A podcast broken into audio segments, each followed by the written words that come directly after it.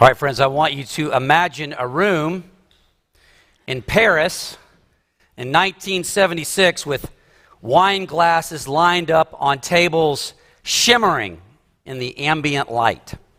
The setting was the esteemed Intercontinental Hotel. The participants were France's top wine experts. The event, it was a blind taste test set up by a British wine merchant named Steve Spurrier, not to be confused with the all ball coach. That's supposed to be kind of funny. I guess it wasn't. Um, he was a football coach who probably knew nothing about wines, or, or maybe he did.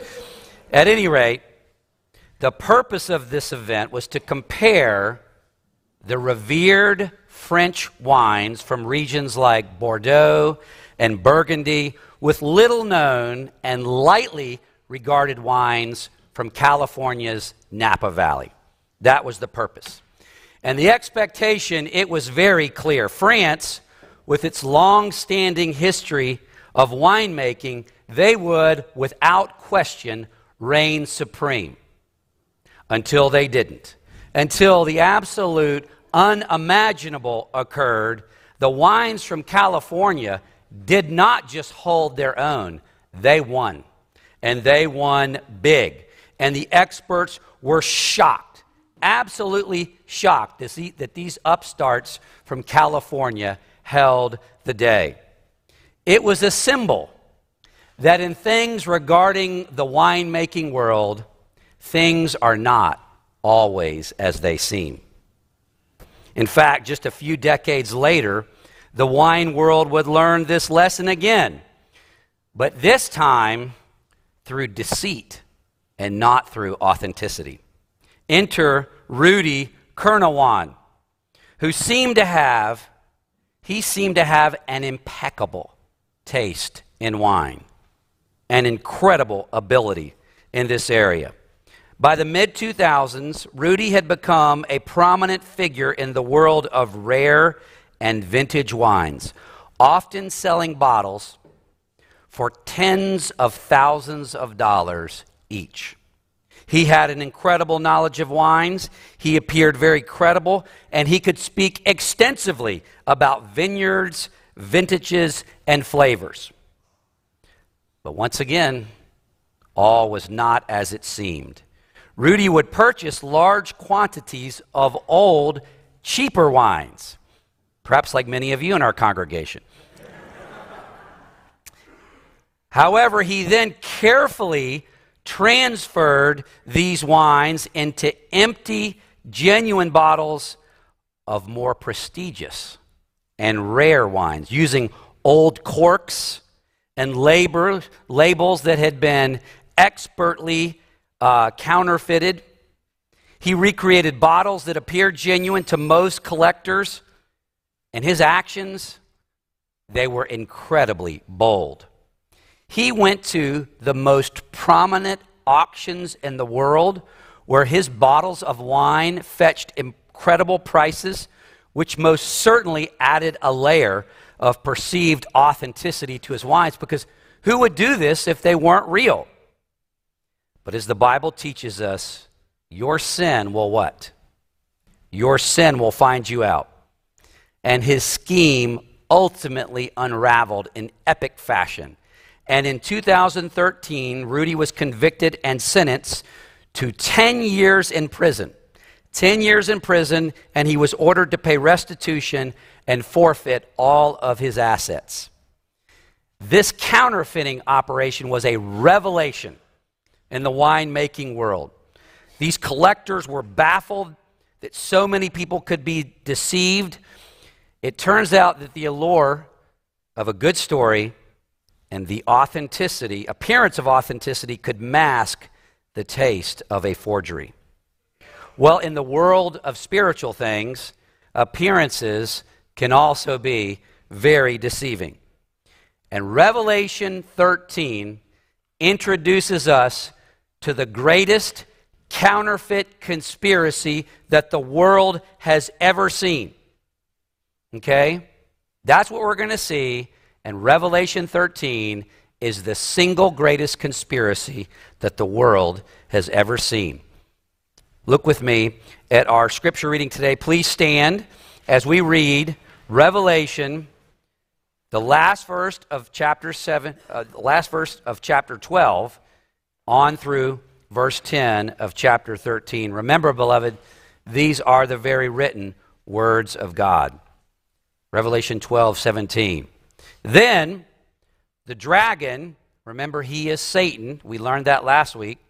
Then the dragon, he became furious with the woman and went off to make war on the rest of her offspring, on those who keep the commandments of God and hold to the testimony of Jesus.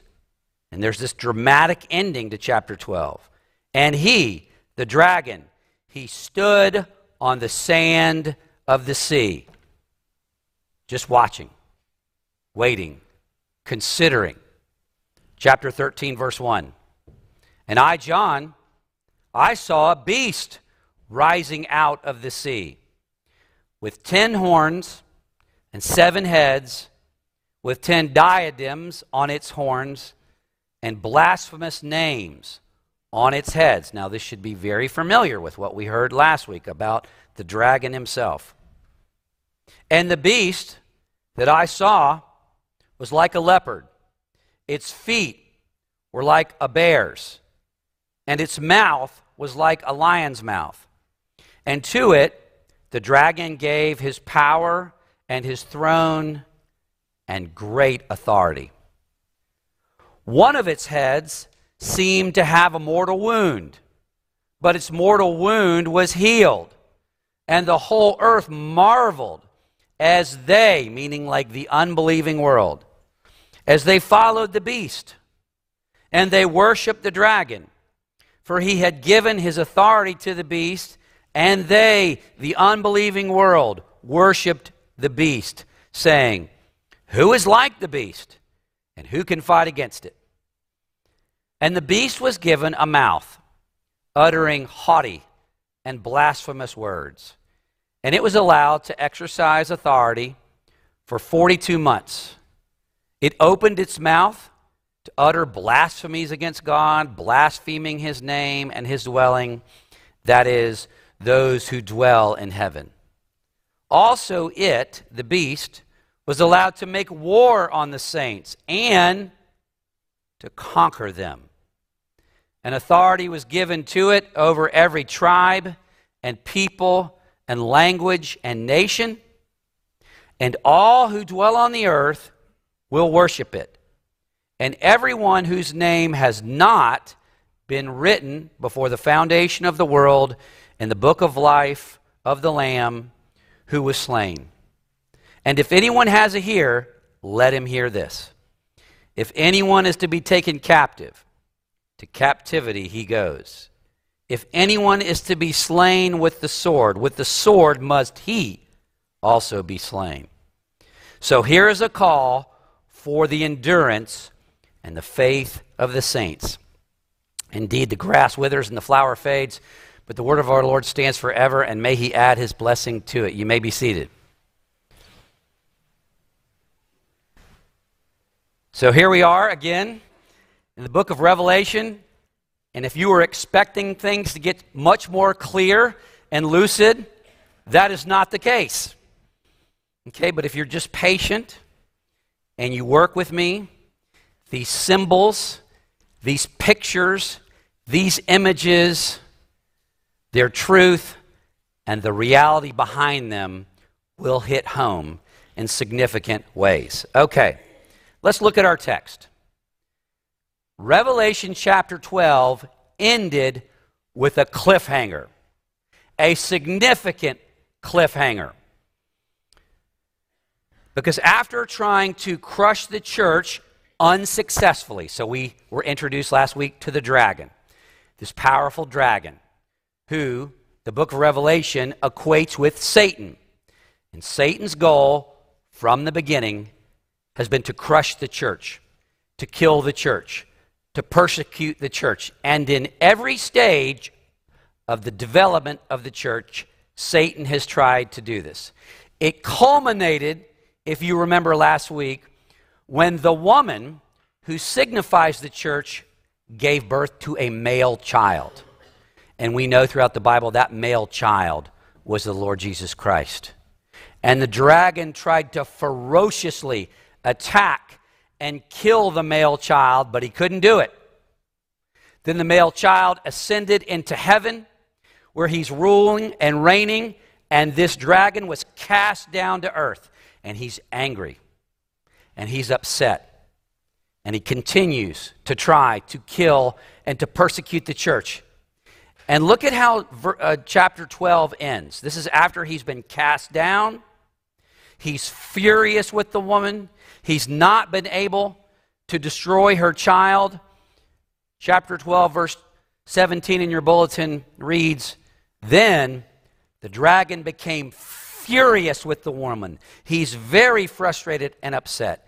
And he goes off to make war on the rest of her offspring and those who keep the commandments of God and hold to the testimony of Jesus.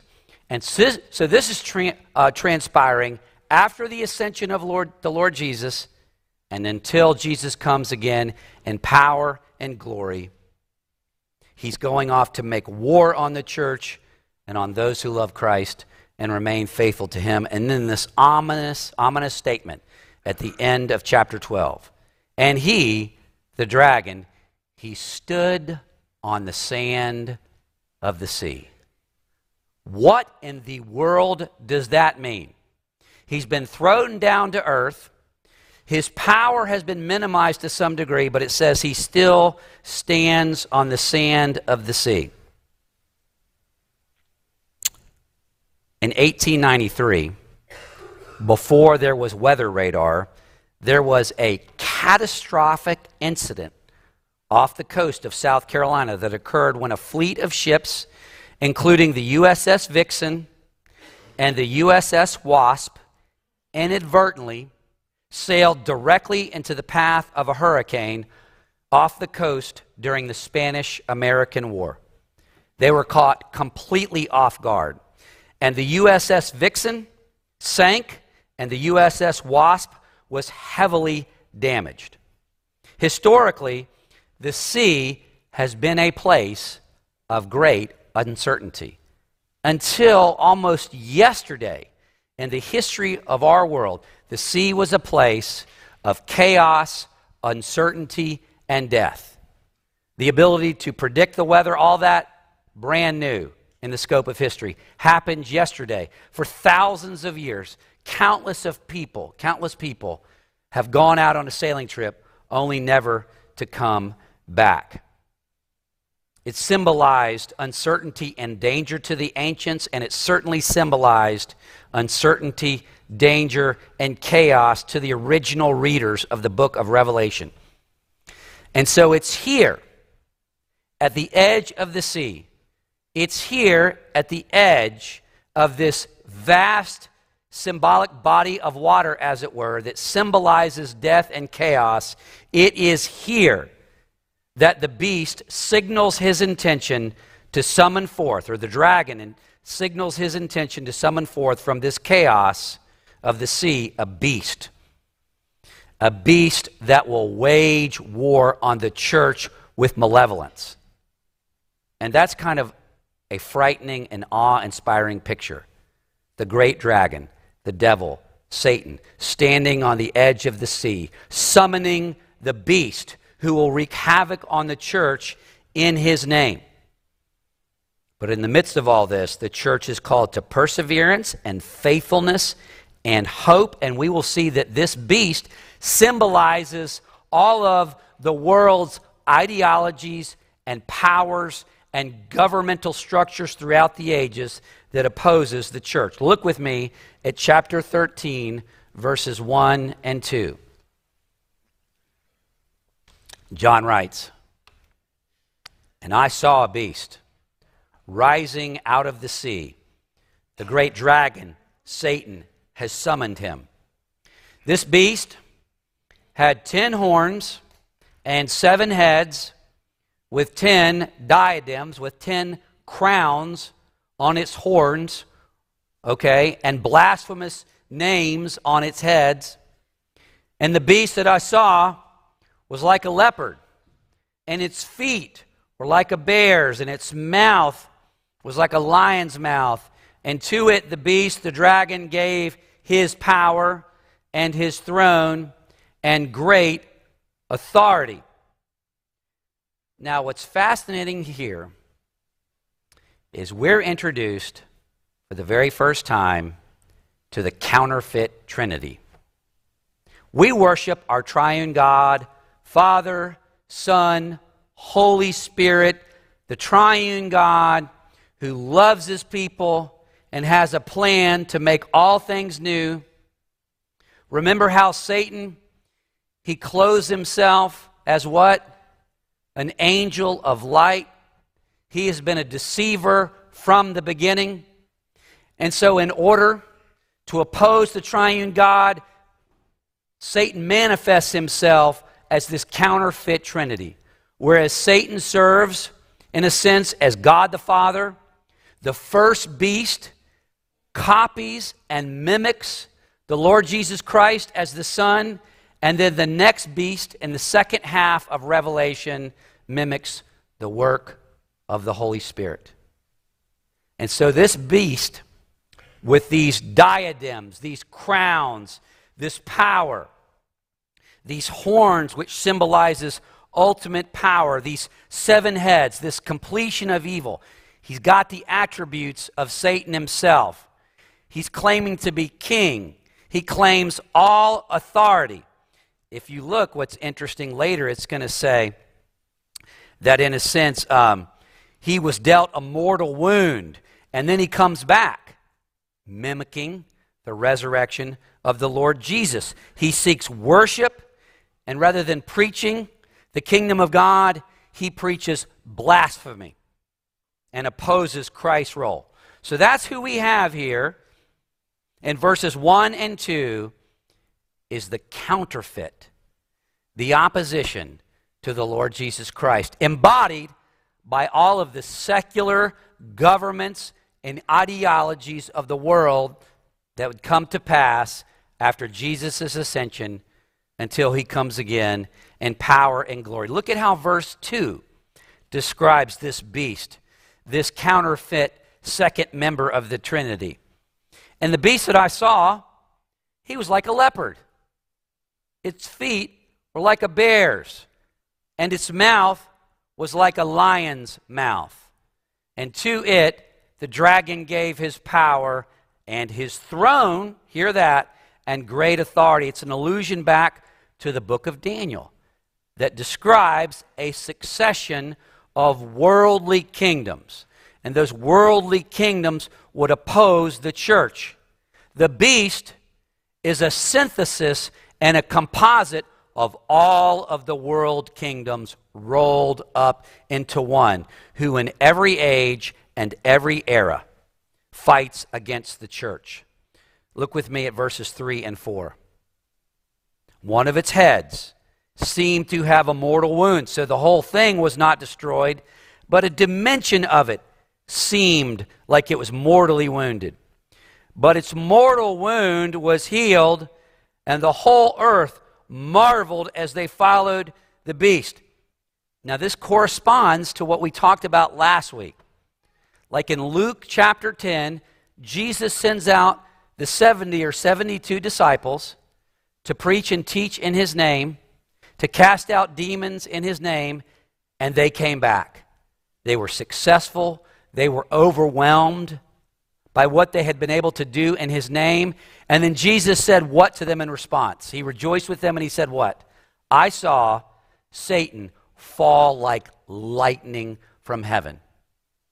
So, in the midst of Jesus' earthly work, as the kingdom of God came in power and glory, Satan was, as it were, cast down, which means his power was limited. His power was not nearly as powerful as the expansion of the kingdom of God. And we see that in Acts 2. As the Holy Spirit comes in power and glory, and the gospel of Jesus Christ goes all over the world. And even though Satan's power was limited, the Lord still permitted him to have a role. So he appeared to be totally defeated, but the Lord allows him in limited but still efficacious ways to fight against the church. Look at verse 4. And they, the world, worship the dragon. Okay? The world became dependent on man's wisdom and power and autonomy and intelligence. Okay? The world seemed to be ultimately uh, freed from its religious superstitions so that it could trust in, in science alone and the wisdom of man and the governments of the world. Verse 4 And the world worshiped the dragon, for he had given his authority to the beast. So the beast was persuasive and seemingly all powerful. And they worshiped the beast, saying, Who is like the beast? And who can fight against it? You know, man's knowledge and ultimate potential is unlimited. And the things we don't know now, the world says, one day we will know. We don't have to appeal to the God of the gaps. We don't have to appeal to this myth that's 2,000 years old. One day we'll have an understanding of all these things. We'll understand how the universe could come from nothing. We'll understand what really happened on that day in Jerusalem 2,000 years ago. One day we'll know all things, and we'll know it in and of ourselves. Look with me at verses 5 and 6. And the beast was given a mouth uttering haughty and blasphemous words. And it, and it was allowed to exercise authority for 42 months. That's three and a half years. We talked about that a few weeks ago. The three and a half years, three and a half is half of seven. Okay? Three and a half in the context of Revelation, that symbolizes the time of evil. The Apostle Paul says we now live in the midst of this present evil age. So when Jesus Christ ascends, between that point and when he comes again in power and glory, that whole time span equates to the three and a half years, that period of evil. Look what happens during that period of evil. We're in that period right now. It opened its mouth to utter blasphemies against God, blaspheming his name and his dwelling, that is, those who dwell in heaven. There's really not a more persecuted people group in the history of the world than Christians. Like in the context of the Old Testament, the Jews, and in the New Covenant era, the church, there is no more persecuted or opposed people group or worldview than that of the God of the Bible. And so this is happening. These truths are unfolding before our very eyes. Never in the history of our country has this kind of activity been so vivid. I, I, don't think that's a harbinger that Jesus is coming back tomorrow, but I'm saying what's happening now in our country has happened in other cultures countless times. As we grow more and more into a post Christian culture, we're going to feel the effects of this. But there's hope, friends, and there's every reason to be comforted in the midst of this. Because what's going to happen in verses 7, in verse 7, is very intimidating. And it's very ominous for us and the church in the 21st century. And it, this beast, even though he had been thrown down like lightning, even though he had been cast down, it appeared to be a mortal wound, but it ultimately wasn't. The Lord is allowing Satan to do certain things. In the name of Satan, the beast, in verse 7, was allowed to make war on the saints. Now, this is very intimidating and foreboding. And to conquer them and authority was given to it, the beast, over every tribe and people and language and nation. Now, does that little phrase sound familiar? Every tribe and people and language and nation. Does that sound familiar? That's who, gonna, that's who is going to worship our triune God at the end of all things. Jesus died for what? Every tribe and people and language and nation. So, this counterfeit Christ, for a time and a season, is going to be given influence, in a sense, over that same group. Look at verse 8. And everyone on earth will worship it. Everyone is going to be led astray by this counterfeit Christ. Everyone, that is, whose name has not been written before the foundation of the world in the book of life of the Lamb who was slain. Verse 10 If anyone is to be taken captive, to captivity he goes. If anyone is to be slain with the sword, with the sword must he be slain. All of this was written, according to John. It's a call for the endurance and the faith of the saints. So, those last few verses, 8, 9, and 10, those verses are an encouragement for endurance and faith for you and me. There are keys, there are truths, there are encouragement in verses 8, 9, and 10 that should sustain us and make us hopeful and anticipatory of what is ahead. Okay. Here we go. Verse 10. It may not be obvious on the surface what is being said here, but let's look a little further. And this is what we all want. This is what we long for because it's said that the beast is going to conquer the church. And what that means is for a period of time, it's going to look like that the church has been defeated. You know, we've seen this in various times in various parts of the world over the last 2,000 years. The church has been persecuted and killed off until almost no one was left. There are still countries in the world right now where there are very, very, very few Christians. I think in the nation of Japan right now, the number of Christians marks less than 5% of the entire population. There are large swaths of the Near East right now where there are no professing Christians. It's amazing. What's happened in Europe? Okay, my son just got back from his little European tour. Sorry that the real world is coming in October. Hope he had a good time. He did go to center court in Wimbledon. And so I was saying yesterday, that has nothing to do with this sermon, but I'll just tell you this. we were playing tennis yesterday. So, did I tell you he got to go to center court of Wimbledon? He got to see Djokovic. He got to see Alcaraz, not the final. He got to see both of them in the fourth round on center court in Wimbledon. We had a little group. We were going to play tennis, and um, we were just thinking, okay, like in terms of the things you could do in life, that are the most significant trips. Like in my mind, like Jerusalem and the empty grave of Jesus, that's number one. Center court is number two.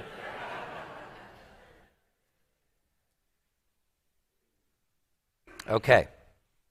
Not exactly sure how that relates to what we're saying, but I'm going to bring it back around. In Europe, places you go to, that were at one time some of the most gorgeous and reverent places of worship in the history of the world. The theology that we so enjoy and love and benefited from, that was the fruition of the Protestant Reformation in Europe and Germany, all over that part of the world. So many of those churches now are what? These beautiful churches. What are they? They're museums. It seems like the beast has won and has conquered and has been effective. Look with me at verse 10. It reads If anyone is to be taken captive, to captivity he goes. If anyone is to be slain with the sword, with the sword must he be slain. In other words, before everything is said and done, the God of the Bible, the triune God, is going to make everything right. We worship a God not only of mercy and grace, but a God of justice, and every wrong, every evil perpetrated by this counterfeit trinity God's going to make right. I saw an amazing story just the other day. Believe it or not, World War II has been over for about 70 something years. And just last year, the outworking of the Nuremberg trials that were started in 1945 in Nuremberg, Germany, first time in the history of the world, a, a tribunal, an international tribunal, tribunal like that, had been brought together to prosecute crimes against humanity, to deal with the evil of the Nazis. And they vowed and they pledged that they would never stop in their quest for justice. Just last year, they brought to justice a man who had served as a prison guard in a Nazi prison camp, and he's 101 years old. And he was prosecuted and he was convicted for being complicit in the deaths of almost 4,000 people. That group is committed. And that group is nothing like the justice of God.